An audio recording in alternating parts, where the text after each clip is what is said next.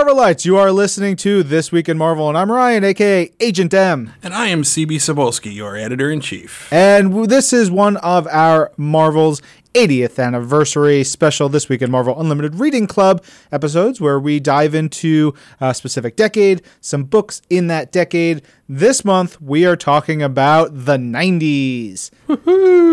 And uh, specifically about some Spider Man books in the 90s because uh, we've done Fantastic Four in the 60s, we did the X Men in the 80s, we did Avengers in the 70s, Spidey in the 90s, and particularly Spidey in the 90s because there's a lot. At one point, there's four ongoing series for Spider Man. At one point, being like half the decade. Uh, and so it, I think it might be Web of Spider Man ends in 95. So they just go for most of the decade. So we're going to pick from one of each of those ongoing series. That's Amazing Spider Man, Adjectiveless Spider Man, Spectacular Spider Man, and Web of Spider Man, as well as the final part of Maximum Carnage in Spider Man Unlimited because it makes a lot of sense. We have uh, Absolute Carnage coming this year. It just fits. It was great reading through these too because these are some of you know the issues that were so big there that affected Marvel continuity in such big ways. And the effects that we still feel today. Some of the most noted artists today, some are still working on Spider-Man. We're drawing back then. Here's where they got their debut, and going Yeah. back and looking at them, it's just such a blast from the past, and such a kind of reminds you of the how cyclical comics can be. Yeah. You know? Right. You're always uh, you always seem to enjoy when I bring out some facts and do some digging. I love it. I've Yeah. got some fun stuff for this All one in particular that we'll get to in a little bit. Uh, but you mentioned the artist. That is always one of the, the things that we like to focus on when we do these is is some of the artists because that's really shows like the the changes and things. So this one is fun because we get a little McFarlane, a little Larsen, some Bagley, some Lim, some Buscema, and, and, and more. So it's it's pretty cool. But before we get into more Spider-Man stuff, CB, what do you think of when bringing up Marvel in the 90s? Marvel in the 90s for me was a, time of change, really. You know, I think it's where the editorial process became a little bit different. It's where we went from some of the quote unquote Marvel style, the Stan style, into a more of a, a script style. It's where the books became a little more editorially and corporately driven hmm. From the storytelling standpoint. And it's also where we continued that tradition of being experimental with our artists and trying out new guys, younger guys who might not have had as much experience and who were given the training from some of the people who were at the bullpen. And you know, speaking of the bullpen, sadly, the '90s was also where we kind of saw the end of the modern bullpen where it was. Where in the days, even in the in the late '80s, where guys like you know uh, Simonson and Art Adams and, and and Claremont and Byrne were here regularly as part of the the, the bullpen. It was a really artistic community we did not see that. This is where we went more into the freelance community, people more working from studios and working from home and sending in their artwork. So there wasn't as much hands on guidance as there was in the past. Oh yeah, that's a bummer. Yeah, changing a guard. I, I think of a lot of stories Yep. I hear from folks who lived through the '90s, so to speak. Yeah, we know? still have a lot of those people around. Yeah, and, and just like the, those wild days, and and you know, I'm, I'm glad a lot of them got through it, and some didn't. But yeah, '90s to me is very much Spider-Man and the X-Men. Ah, like that okay. that is like, yeah. And it's funny you remember talk about the, the, the stories, and one of those things a lot of those stories do bring up is you know the rise of, of Marvel, how there were these a lot of craziness to what was going on back then. You know, Spider Man, which we're going to talk about today, but also the X Men, which I tend to forget from that era, was oh, w- w- was just a monster. Those books were coming out at that point. Yeah, seriously. The, I was looking at various months of the decade, and it was like six or seven Spider-Man, something s- like Spider-Man colon this that the other thing. Not just the ongoings. It was like they were just pumping them out. Yep. It- it's it's real wild. Yeah, when I went out to Marvel Unlimited to look for some of these issues, when you just type in Spider Man, the amount of titles that come up, I'm like, wow. yeah. Previously on our reading club, we talked about a whole bunch of Uncanny X Men comics from the 80s, um, hitting on that great work of Chris Claremont and a, and a ton of amazing artists. Um, so, you know, if, if you haven't listened to our previous ones, they're all in the feed, they're all available. Uh, we're going to be doing this for every decade. Um, we are recording this one a little early. The note uh, just went out on social and up on the app. So uh, I did grab two questions slash comments from social media, but if we don't get a chance to get to them, maybe we'll try and pull them in for next next month. But that's using hashtag TWIM URC, T W I M U R C. And so always appreciate you guys reading along and checking things out and joining with us on these journeys. So again, picking these books, the artist was the like the key for me, mm-hmm. and I my initial list had a bunch of books that I didn't realize were in the 80s. You know, McFarlane's run on Amazing is all in the 80s. There's not a single book in the 90s. Uh, I guess Larsen does a lot of 90s work for Spider-Man, but I didn't realize I I I associate Spider-Man in the 90s with Todd McFarlane a lot and, and Erik Larsen and Mark Bagley. But Todd, you know, he launches Adjectiveless at the beginning of the decade, and he's only go- there for a year and change, and he's gone.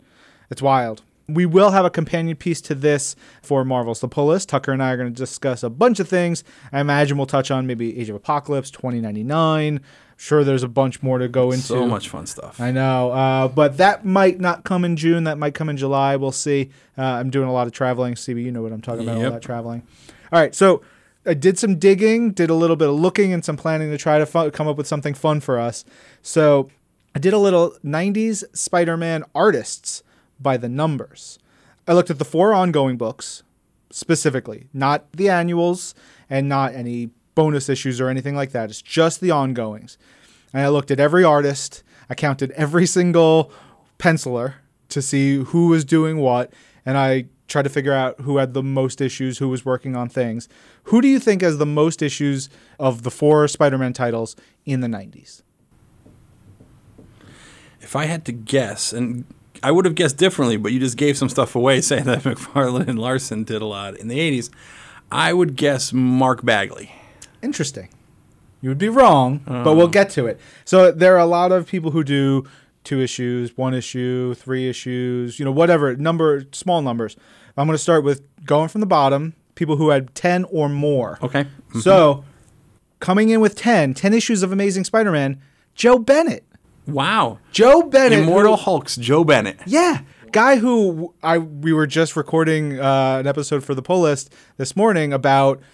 I think it was 19, which is just a nightmare issue. It is horrifying, and he's so good. 10 issues by Joe Bennett in the 90s. No idea. Yeah. Uh, then we have Steven Butler, who did 12 issues of Web of Spider Man. We actually have his first issue later in this episode. John Byrne had 14 issues when he relaunched Amazing Spider Man. Okay. Todd McFarlane comes in with 15 issues of adjectiveless Spider Man. Okay. So I m- more than I would have expected from just that run because none of them were amazing. He did have 28 issues of Amazing Spider-Man, but that was all in the 80s. Wow. That's a lot. That's That a, a lot. good That's a, that's a great run. yeah. Uh, Tom Lyle, who Yep. great artist, uh, had 20 issues, one of Amazing, 19 in Adjectiveless. Luke Ross, right. still doing great work for us. Another guy. Uh, he had 25 issues of Spectacular Spider-Man, a run of I, th- I think it might be unbroken of 14, then a break, and then 11 or something like that. Um, Consistency is king. exactly, uh, which we're gonna get to when we get to our number one. Erik Larsen, 27 issues of Spider-Man, 20 of them being amazing, and then seven issues of Spider-Man. The adjective list, and surprisingly, he only had three in the '80s. I thought he and Todd went back and forth more, but it was mostly just Todd Wow. towards the end. Okay. Um, okay. John Romita Jr. coming in with 46 issues. Wow. Yeah. He had one spectacular, two amazing, 11 issues of Peter Parker Spider Man, and 32 issues of Adjectiveless Spider Man. Wow. Yeah, I didn't rea- I didn't realize he had that many in the 90s. Then, of course, you know, in the in the aughts, he comes in and does a, a ton of great work. Enormous run on that. Yep.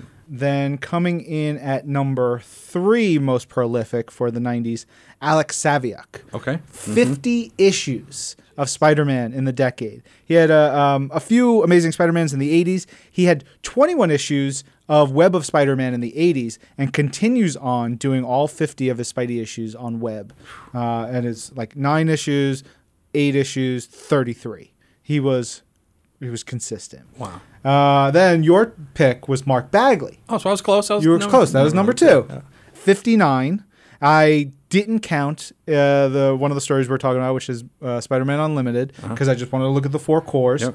Um, he had one adjectiveless Spider-Man, one amazing Scarlet Spider, because it switched over for a short time, and then 57 amazing Spider-Man.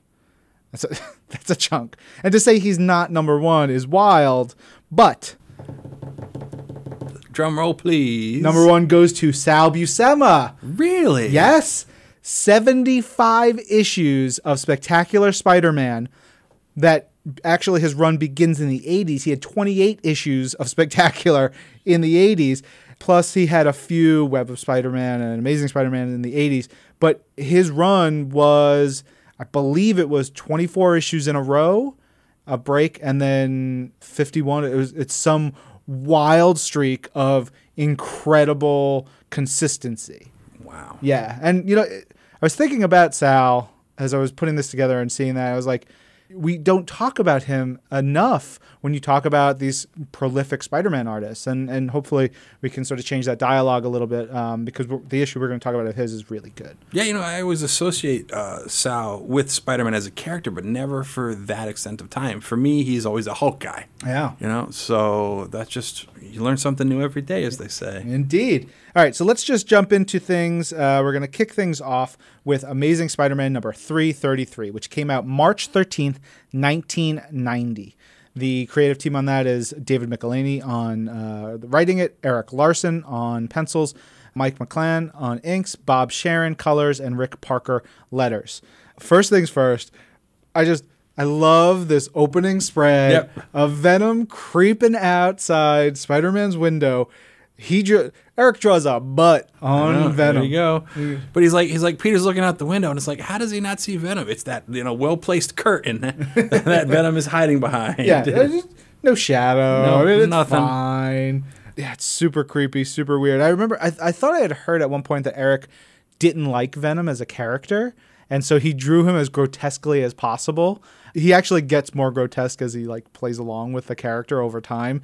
You know, you get the really exaggerated tongue and the teeth and the eyes and the the green uh, goo coming out of his mouth. Here, it's almost a little bit more reserved. Yep. And you know, uh, the uh, Venom tongue is always a point of contention between current Venom writers and current Venom editor Devin Lewis because Devin is not a big fan of the tongue. Huh. You know, it's used as little as possible, and everyone's like, "No, the tongue is one of the elements that makes Venom Venom." Yeah, I, I would. I'm pro tongue. yeah, I'm pro tongue too. There you- so- You're the editor in chief. Yeah. Make Devin give us more I, tongue. I, I have. He's like, I think this sketch cover sketch would be great if we move the tongue. I was like, no, it looks great with the tongue. Keep it in. uh, this issue, uh, I also got to point out Mary Jane's hair. oh, It's so big. Yeah. It's so huge. I love it. She's at this point she's still on Secret Hospital, Mm-hmm. uh, the long-running soap opera in the Marvel universe, which is tremendous. It's a lot of fun. when you go through these issues, as, as, as people listen along and they can identify things, Spider-Man kind of t- t- tends to stay the same al- always, as does Venom, as does Harry Osborn, whoever you put in. Mary Jane changes so much more than any other character at the hands of the artist. That's And of the generation, you know, a couple years with fashion, with hairstyle, with the way she looks or holds herself. It's really interesting to see. Yeah.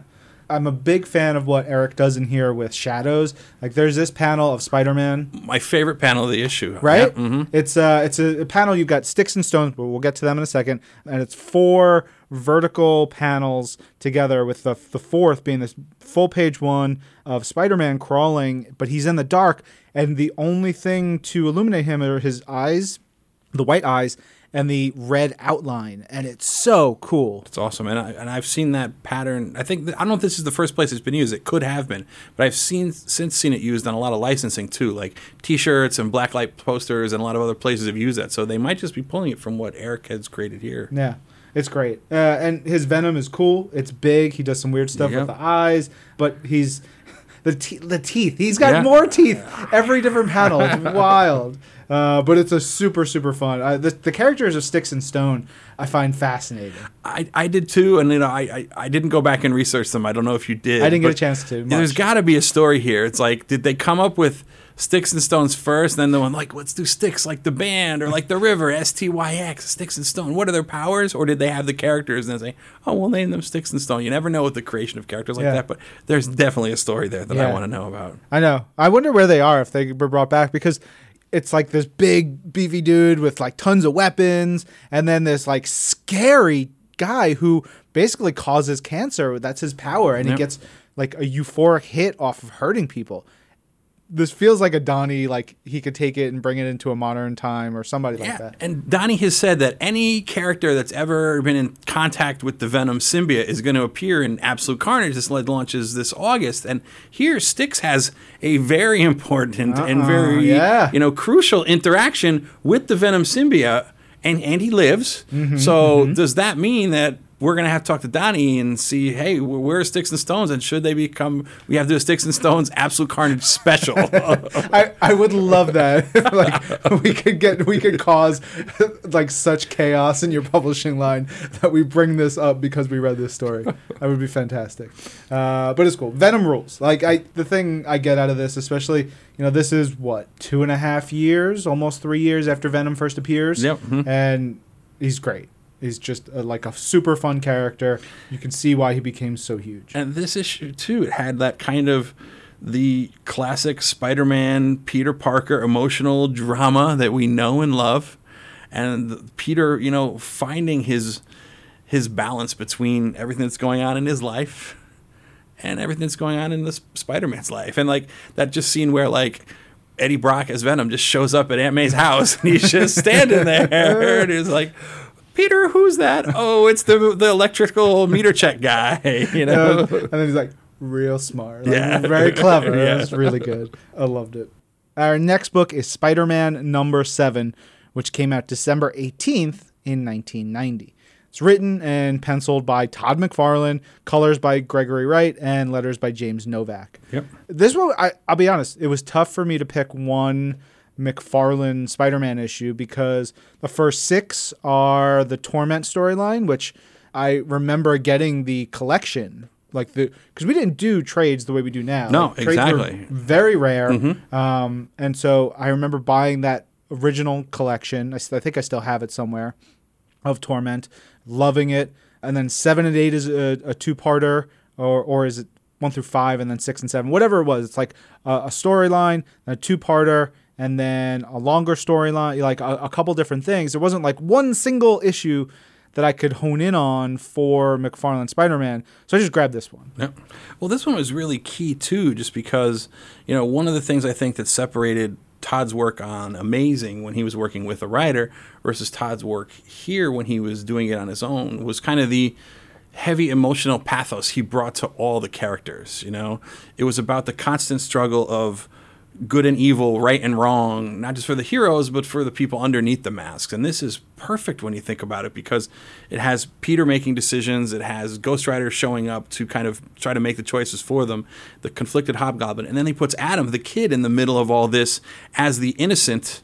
Uh, as, as, as the kind of the, the playing piece on the board that these three characters are using to try to uh, you know motivate themselves emotionally and at the end it comes out and it proves a point to all kind of three of the characters in a way Yeah, uh, it's it's a much darker book Yeah. too, in tone, in subject matter, and just like it's intense. It's, Yeah. it's really gnarly. yeah the weight the weight of these stories really you could feel on the on the, the shoulders of all the heroes Yeah, it's really easy to see though why Todd was so huge. Like this guy was crushing. It. Yep. It's it's such a gorgeous book. and even if you go back and compare this to 10 issues previously when he was on Amazing versus the first couple issues of Torment in this run to where he came along now with these beautiful multi character stories with the, the page layouts. There's a pa- pages of vertical panels that are just absolutely gorgeous in this. Yeah, there's a, I'm looking at a p- uh, page now. It's full page splash of you know Hobgoblin coming in on his glider, and Yep. He just looks so ferocious, and he u- knows how to use negative space so well. Uh, it's it's wild. It's intense stuff. Uh, it is big. It's dynamic, weird, cool, very creepy. Uh, what I did find fun was you can very clearly see some hints of other like character design work that he's done. So like uh, Hobgoblin in his face, especially with the teeth, Yeah. look very much like some characters he drew for uh, for DC a bunch of years earlier. Um, and then when Hobgoblin is standing up straight, his, his cape is very long and very flowy. Yeah. Looks like what he'll do for Spawn after Yeah. once he leaves here, and like the spikes and stuff that he does with Ghost Rider. You could see. You could see what he like uses as his tapestry. Yeah, he definitely was ha- had some signatures in his style that he carried over in all the different stuff that he did. Yeah. One of the things that was neat in here, which I don't really remember, it doesn't click to in my head, was the hobgoblin, uh, because you have this demonic hobgoblin who's also like very like quote unquote religious. Uh, later, they like that character would split apart, so you'd have Jason Macendale. Who is just like a dude with the the hobgoblin stuff, and then the Demogoblin. Yep. Uh, oh, the Demogoblin. Demo Goblin, super fun, super wild. It's like just to the it's very 90s. So wonderfully 90s. No, and, and this too. You know, you speak of the Todd is often referred to as one of the best artists uh, stylistically because of all the little details he brought from kind of some of the spaghetti webbing to you know the different designs he did on Spider-Man costume, like you said, but to the, the the kind of chains, the teeth, the flowing capes. But also when you look at the, his use of character size to separate foreground and background and kind of perspective. He would draw certain things really big to bring a panel across, but also use panels with no backgrounds and make the characters very small to stand out. So your eye would be instantly drawn to kind of the character and the lack of you know detail or space around them was just really brilliant. How he would carry the eye through the story, and his storytelling ability was something that sometimes gets does get overlooked. Yeah. Yeah, no, well said. So that's uh that's Spider-Man. He does go back and forth with Erik a little bit. Erik has uh, Erik Larsen has a Beast Spider-Man issue that I loved as a kid, and then there's the wrap of Todd's run is actually like a crossover with Rob Liefeld's X Force that I loved as a kid. One of them was was a vertical book. Uh, you know, you flip it Yep. over, and Juggernaut, and in in Todd's issue, Shatterstar stabs Juggernaut in the eyes, and it freaked me out as a kid. It was wild. uh, uh, we're gonna move on in a second, but the last, r- right after the two of them leave, right after Larsen leaves and McFarlane's gone, Rick Leonardi Uh-huh. does an issue of uh, Spider-Man where it, Thanos is on the cover, and this I remember it's one of my favorite issues as a kid. Spider-Man dies. He like dies saving a child, and it, most of the issue is him dealing with Thanos and death and like talking to them and, and like arguing with them and and then finally like giving up and then death is like nah you saved a kid you're fine whatever go back Wow, I don't totally don't remember that. yeah. And so he was bringing food home for Aunt May, and there's this like red. He falls and dies, and there's like red uh, around him, like uh, blood. But it ended up being a barbecue, like a, a bottle of barbecue sauce that exploded when it, he fell, and he was fine. It's fine by the end. Um, it's real cool. It's it's fun. It's like Sounds like a issue lot of fun. I got to go look that one up after. Yeah. Uh, all right. Next issue, chronologically, is Spectacular Spider Man number 200, which is released March 23rd, 1993. Written by J.M. DeMatteis, Sal Buscema, Bob Sharen on colors, Joe Rosen on letters. Another this one. Great issue. Wow. Talk about classics. And, and you know, we were talking about Todd's uh, storytelling ability. This is what hammered home Sal to me is like we need to we should be talking about Sal more because his storytelling Yep. ability is phenomenal. Especially uh, you know I, I don't want to jump too uh, ahead too much, but the like last three pages are all silent Yep. and emotional. No, and- the first three pages are almost silent too. yeah, You know. yeah, it's yeah. Oh, that first page where Yep. Goblin is like coming up closer and closer. It's terrifying. Yeah. it is so good. With this issue, though, uh, this is an issue that was done Marvel style. Mm-hmm. So uh, you know, J.M. DeMatteis just wrote up you know the, the the plot as he always would, be it a page or two, and gave it to Sal, and Sal drew it, broke it down into the the 24 pages you see here, and it was JM's decision after because Sal had done such a good job on this, especially in the front. And then I heard was told the story that in the back three there was supposed to be a lot of dialogue on those pages, like a lot of exposition explaining, you know, the emotional beats between Spider-Man and, and Mary Jane's relationship, and the kind of you know the the the ending of this between this long-running Harry Osborn, you know, Peter Parker, Spider-Man, Green Goblin, Mary Jane, you know, Liz Osborn storyline, and after seeing the pages, DeMatteis just decided, nope, work silently. I'm not going to put anything on there. And Andrew's like, what? What do you mean? He goes, works fine as it is, and they let it go as is, and it's just so beautiful the way Yeah. that it, it stands there. Oh man, you know I, I'm going to be honest. I did not really click with Sal's art as a kid. Um, I I think because I was coming from Amazing Spider-Man, you had Larsen, McFarlane, Bagley, like very poppy, very you know like their uh, their figures are I don't want to call them softer, but like there there's a lot of like rounded shapes, and there's just something about it. Uh, I didn't just Sal's work on Spider-Man because I remember picking up some spectacular when I was a kid. Didn't really like click with me a ton, uh, but you know I, I appreciated you know what he was doing. But now I look at this and I'm like blown away. Like why didn't I love this as a kid? I don't know what it was because this is phenomenal work. Yeah, and just the the coloring again. This is just beautiful, bold, poppy colors, and every color choice was made just to enhance the kind of overall feel of the page. You know, you look at these pages as they are now, like looking at this first page, the blues and the greens and the purple, and how it all comes to focus. I mean, it, it all works. Yeah, a lot of blues contrasting with the reds. Then you have the purples. There's this big orange moon across a lot of the issue. It's really neat. Uh, the sinisterness of the goblin mask. Yep. Uh, the way that Sal draws web lines too. It, he doesn't go for like the really thick, you know, spindly, detailed. It is is like a simple line. Uh, sometimes you'll see Spidey holding it; it's wrapped around, but like there's something to that simplicity that is so elegant.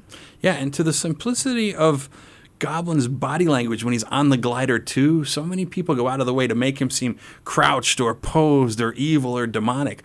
Where Sal just draws the glider kind of as part of his body in a way. Yeah. You know, he just makes it seem so natural. Especially like there was a scene where like Peter Parker comes out of a coffee shop and Goblin's just chilling there. I was yeah, I was looking, I was looking the same, thinking the same Yeah, thing. he's just he's just kind of like like, hey man, just hanging out. You know, Peter Parker, how you doing? and it's like, and, the, and to JM's credit, he's like uh, the the dialogue there's like lovely day, isn't it? Yeah. Uh, and he's you know like there there's no law against someone just getting on a suit and strolling around Yeah. town. he goes like a modern cosplayer. You don't know if that's a goblin or a guy cosplaying as the goblin. Yeah. You know. Oh man.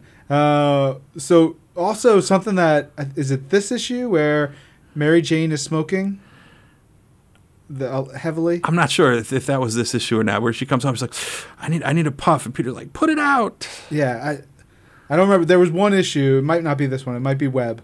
No, it's this. Yeah, it's this one. Right. There is this scene where Mary Jane she like grabs a cigarette and she's like I, she's getting all stressed and she's talking and Spidey's like "Ah, ah, ah, put that out, put that out, and it was I was like man. Reading this and then reading some other issues, there's so much smoking in these comics. Forget about that. What the smoking was was, and now we don't allow smoking in in our comics except occasionally for a bad guy or you know to, to prove a point, an anti-smoking point. But this was, was kind of the start of that because they had decided that uh, they wanted to make a statement against smoking. And how better to do it than with one of our own more major characters? So they made a point of having Mary Jane start smoking and smoke consistently through this arc. But because we only read this single issue, later in the arc, uh, one of the Daily Bugle reporters, not Ben Urich, but someone that worked Ben Urich, one of these like you know hard drinking, hard smoking types, gets lung cancer and dies. Whoa. And then it's at the funeral that Mary J decides to give up smoking because that's how they prove that it's bad. It's like not just say that smoking is bad, but kill a character, and the other characters will learn that I mean, smoking is bad. It's real. Yeah. People die from from lung, cancer. every day. Yeah, it's so, true. So yeah. But so while it might be shocking here, and it was for me too, because I didn't realize it, I was talking to Tom Brevoort about it, who was here at the time, and he had explained, "Oh no, that was a whole concerted effort on the part of the editorial team and the writers to you know make a point about smoking in, an in an arc." Amazing. Uh, yeah, this was my first time reading this issue. I may have to go back to s- read more of the the DeMatteis Buscema run because it's it's really he good. still had the uh, the spider signal in these issues, Yep. and you know it's just. it- It's just oh, and Green Goblin just decides to blow up his own house, and I'm gonna th- blow up the building. The sweating, Yeah. like the like the the madness that overcomes him is is tremendous. But like I said, it's it's a great emotional issue between the human side of the characters and the superhuman side of the two main, you know, stars of the, the issue, Spider-Man and, and Goblin, in this case, Harry Osborn, and the demon of Norman Osborn and Gwen Stacy that haunts everybody. Yeah, know? yeah. When he, when he brings Mary Jane to the bridge, and she, she's like, "What are you doing?" Yeah. He's like, "No, no, no, no, no. We could be friends." He's all frantic.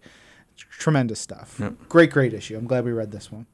All right. Up next, uh, chronologically, is Spider-Man Unlimited number two. This is from June 29th, 1993. So there is a backup story that is not in Marvel Unlimited. So um, I want to make a point we're not covering that one, but the main story is in two parts. Uh, it is all written by Tom DeFalco. Art on the first part is by Mark Bagley and Sam De La Rosa, uh, and then by Ron Lim and Jim Sanders on the second part. Uh, colors throughout by John Calise, and letters by the young whippersnapper uh, Chris Eliopoulos. Yeah. Uh, I'm surprised this is the only book Chris lettered at that time that we, we were covering here. Yep.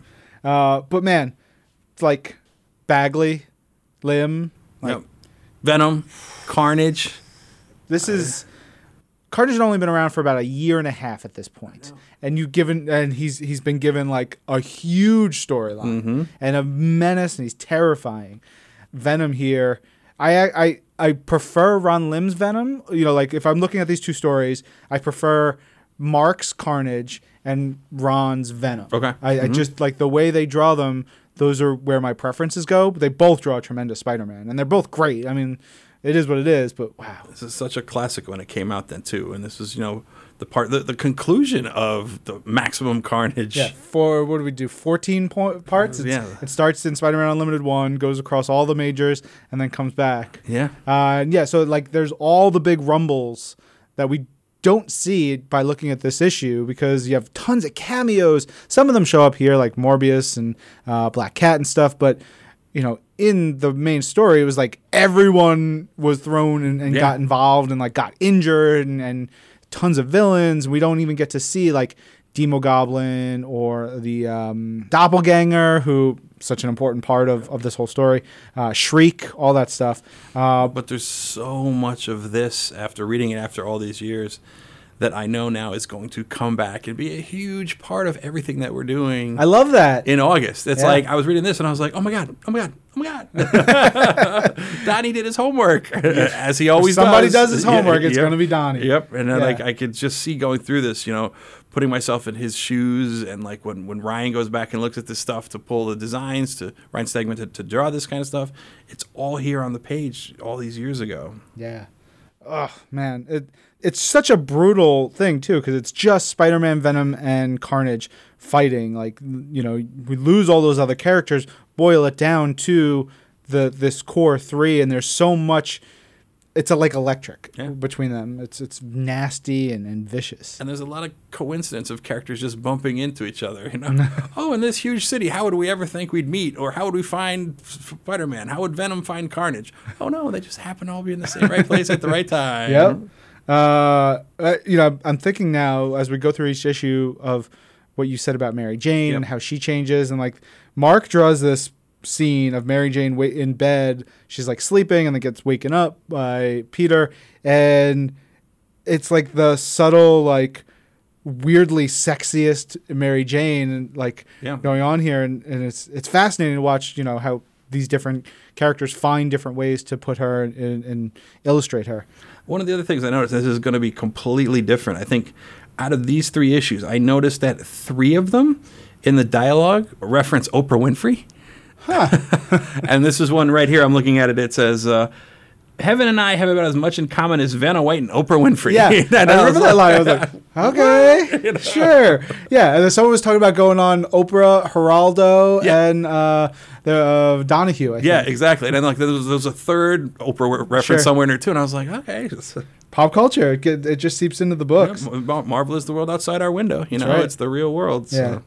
Uh, but a, a lot of this stuff goes too to, to, to talk about a theme in a lot of this too. When, it, when when Venom shows up, is that there's a good man that has been twisted by bad circumstances. It's Spider-Man's belief that someone always, no matter how bad they've done or no matter how bad they've wronged him, there's a good piece of that soul that he can save. Be it Venom in most of this stuff, even Carnage in one of the issues, and then of course with Harry Osborn, Yeah. who he was his best friend, you know, growing up, and Yeah. it just speaks so much to that person that Peter Parker is. Uh, Yeah, I mean, you gotta love it. That's who Peter is. Although, reading this, and you know, at the end, Peter steps in to save Carnage from Venom, who will kill him, will kill Carnage, and you think, man, how many people die because Carnage lives? It's brutal. It's a, but you know, with great power there must come great responsibility. Yeah, and the, the other thing I forgot about this issue was they brought back Peter's parents.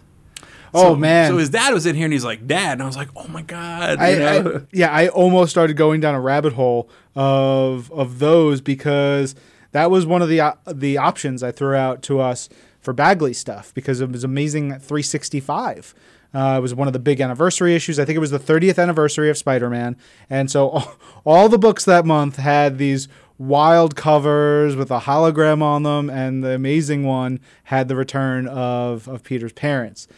I don't remember what that story was. I don't think they were really his parents. No, they were supposed to be. Sp- they said they were spies. And So, yeah, they were in, like, hated Soviet- Union yeah. for the last twenty years. Yeah, I, I don't remember what the full story was. Where's Tom Brevoort when we need him? Downstairs working, Yeah, would true, be yelling at us if we tried to ask him. The other thing that this reminded me of was I want to go back and read some Avengers issues from this time because you look at who the Avengers team was.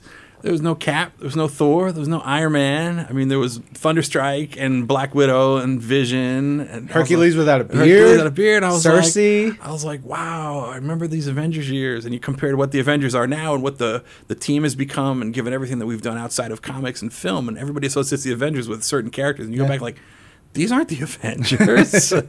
But do the current Avengers that are so popular in pop culture have great matching jackets? yes, that's true. They do not. Yeah. These guys have great matching jackets. Mhm. All right. Uh, last book for us to talk about is Web of Spider Man number 117, which came out August 2nd, 1994. This one is written by Terry Kavanagh with art by Steven Butler and Randy Emberlin, uh, with Kevin Tinsley on colors and Steve Dutro on letters. And this is. This is, I think, the first issue after um, Alex Saviuk's long tenure on the book. We were trying to find one that could like click for that big run to just sort of hon- honor that, but the choices that we had in Marvel Unlimited weren't exactly what we wanted. We're still missing some Web of Spider-Man. I know particularly, which we'll get to in a little bit. You wanted to talk about number 100, Yeah. which had the spider armor. But I think it's fitting that we talk about 117 because it is the first part of the Clone Saga. Yep. Infamous Clone Saga. The story that never ended, or Man. so it seems. It's like two and a half years, Yeah. Mm-hmm. give or take. Uh, I think it was like 94 to 96, Yeah. almost 97.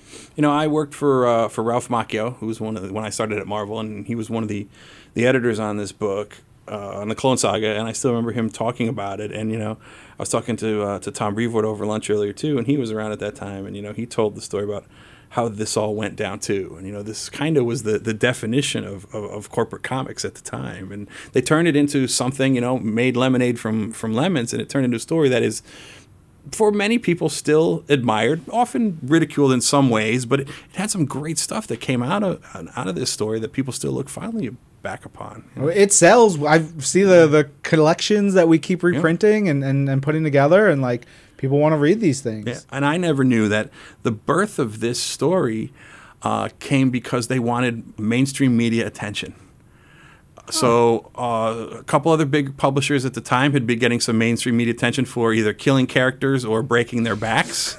so Terry Stewart, who was president at the time, came down to Tom DeFalco, editor in chief, and said, "I want you to come up with something with one of our biggest characters that's going to get us on national news. That's going to have people lining up around the corner to buy the books." And the idea they came up with was Mary Jane was going to get pregnant, and her and Peter were going to have a kid. But then the question when that kind of stuff happens is what's going to happen to Spider Man, you know, if Peter becomes a father. So they had a big editorial retreat. They called in all the writers, and it was Terry Kavanagh who came up with the idea of let's go back and bring back the clone. And that way, uh, Peter and Mary Jane could have their baby and go off and be happy and live a life of bliss. And this new Spider Man could put on the costume. And the key, key, key selling point was he will have a Wolverine like origin that will never be told. And we keep telling stories about him forever. And that was the original birthing seed Wow. of the Clone Saga. I never knew that. Yep. That is wild. You know, I, I get it. I fully understand it because I wasn't a, a, fan of the distinguished competition. Media attention like got me to check them out and start reading some of their books. I mean, I was still reading our books, but Wow. And that was supposed to be the story. And we, Ben Reilly was supposed to have been our Spider Man going forward, and they were going to be happily ever after off in the sunset. And if that had happened, where would Spider Man be now? And that's where the story kept going on because they kept doubting themselves, second guessing themselves, having oh, success, wanted to keep it going. Should we do this? Shouldn't we do this? But we need Peter Parker. Peter Parker, Spider Man. What are we going to do with Ben Reilly? And then Scarlet Spider was born. Oh, that did really well. Let's keep this stuff going up. It just kept extending and extending and extending. Did Tom tell you anything about how it, it finally ended? I forget. I didn't have time to talk to him about Yeah. that, but wow. Yeah, we even published what is it, the 1001 Ways the Clone Saga could have ended or yeah, something like with, that? with Tom and Ralph and a couple other editors on the actual cover. yeah. Um, yeah. But this is this is the beginning. There's actually an issue, Spectacular Spider-Man 216, which comes out just prior to this, that has uh, your first glimpse at a second Peter Parker, and, and you, you're not you don't know that he's the clone in that issue. That's all revealed here, but there's this like sort of stealth, soft intro, and then boom, this is the beginning of it, Yep. and it is bonkers. And they just get right into it too. Yeah, It's it's like, like, I'm your clone. What? And Peter's very angry Yeah. here. He is. I mean, Aunt May is very sick. I get it. He's dealing with all kinds of stuff, but he gets real pissed off, Yep, mhm. and it's wild. Also, we introduced like the Judas Traveler and his whole group of people. and, and, you know uh, Ravencroft. Yep. which is again a big part of Absolute Carnage coming up with John Jameson still there, mm-hmm. and just the, the the characters and the, the designs of those Oh man, characters. V- like there's one with like an Ankh necklace. I was like, oh, that's very 1990s, and like the one dude in the full like old private detective outfit. I was Yeah. like, what's happening here? yeah, exactly. And then Judas Traveler himself is wild. I, I didn't know anything about him because I, I really wasn't reading Spider Man by this point. Um, and he has he's basically Mysterio, just like he has illusion powers, Yeah. like psionic illusion powers. He doesn't actually do the things that he seems like he's doing, which I thought, oh man, that sucks. But you know, and it's just they were having fun telling these stories. Sure. You know, and that's the thing. And it's, it's just comics is an entertainment medium. It's a big soap opera, and even going back and looking at these, it's like wow, you could just tell that the writers and the artists were just going in there and just enjoying themselves, coming up with characters and cool situations. And you know, there's an emotional weight to this stuff too. We can't, you know, you wake up there's a clone of yourself, and like I said, Aunt May was sick. You know, the, the, the tension that Mary Jane was having, knowing what the things that, that Peter was going through, and but it's just again comes down to the fun that they were having. Yeah. If only they had like f- locked it in, done it, done it in like four months. Four months to, is still a long time, Yep. but to drag it on for two and a half years, and hem and haw, man. I think it even spread into Umberto's time on Spider-Man. I Did think? it really? No, no, maybe not. I'm trying to think of like I, I'm trying to picture because the clone like disintegrates, right? Yeah, mhm. Uh, yeah, and the the smokestack yeah. or whatever it was. Yeah, I don't. It's been a while forget. since I looked at those. But again, this issue drawn by Steven Butler. It's his first uh, appearance on the issue. He did the cover and the interiors, and I think according to your data, he had a good run, like Yeah. 10, 10 or fourteen issues. Yeah, like 14 Warner. issues, I yeah, think, but- yeah. So Yeah. And you could tell he was newer guy on the series at this time. Came in later in the Spider-Man mythos, but the the the influence that he took from some of the greats, especially from you know Bagley and Larsen, very apparent in in how he not only laid out a page, but how he moved Spider-Man, uh, the the body language of Spider-Man. Yeah, definitely a lot of Bagley in there for sure. Um, yeah, like this, you know, Yep. this right here. Mhm. It's like, which is great. I mean, if you're gonna, you know, jam on someone who's been on Spider-Man, jam on Yeah, the best. Bras on the bags. Um, but that's uh, that's a look at the '90s. I, I realized as we were doing this, we end in like '94. There's a whole six years more of Spider-Man stuff, but this was to me. I think I think we hit the right Yeah, notes here. exactly. There's tons more to go through. You guys can check out a lot on Marvel Unlimited. And as I mentioned, you wanted to talk a little bit about costumes. So I looked at Yeah. the costumes that Spider-Man has in the '90s. Uh, of course, going into the '90s, he has the the classic costume, the black costume, Mm-hmm. which McFarlane brings back right before he leaves.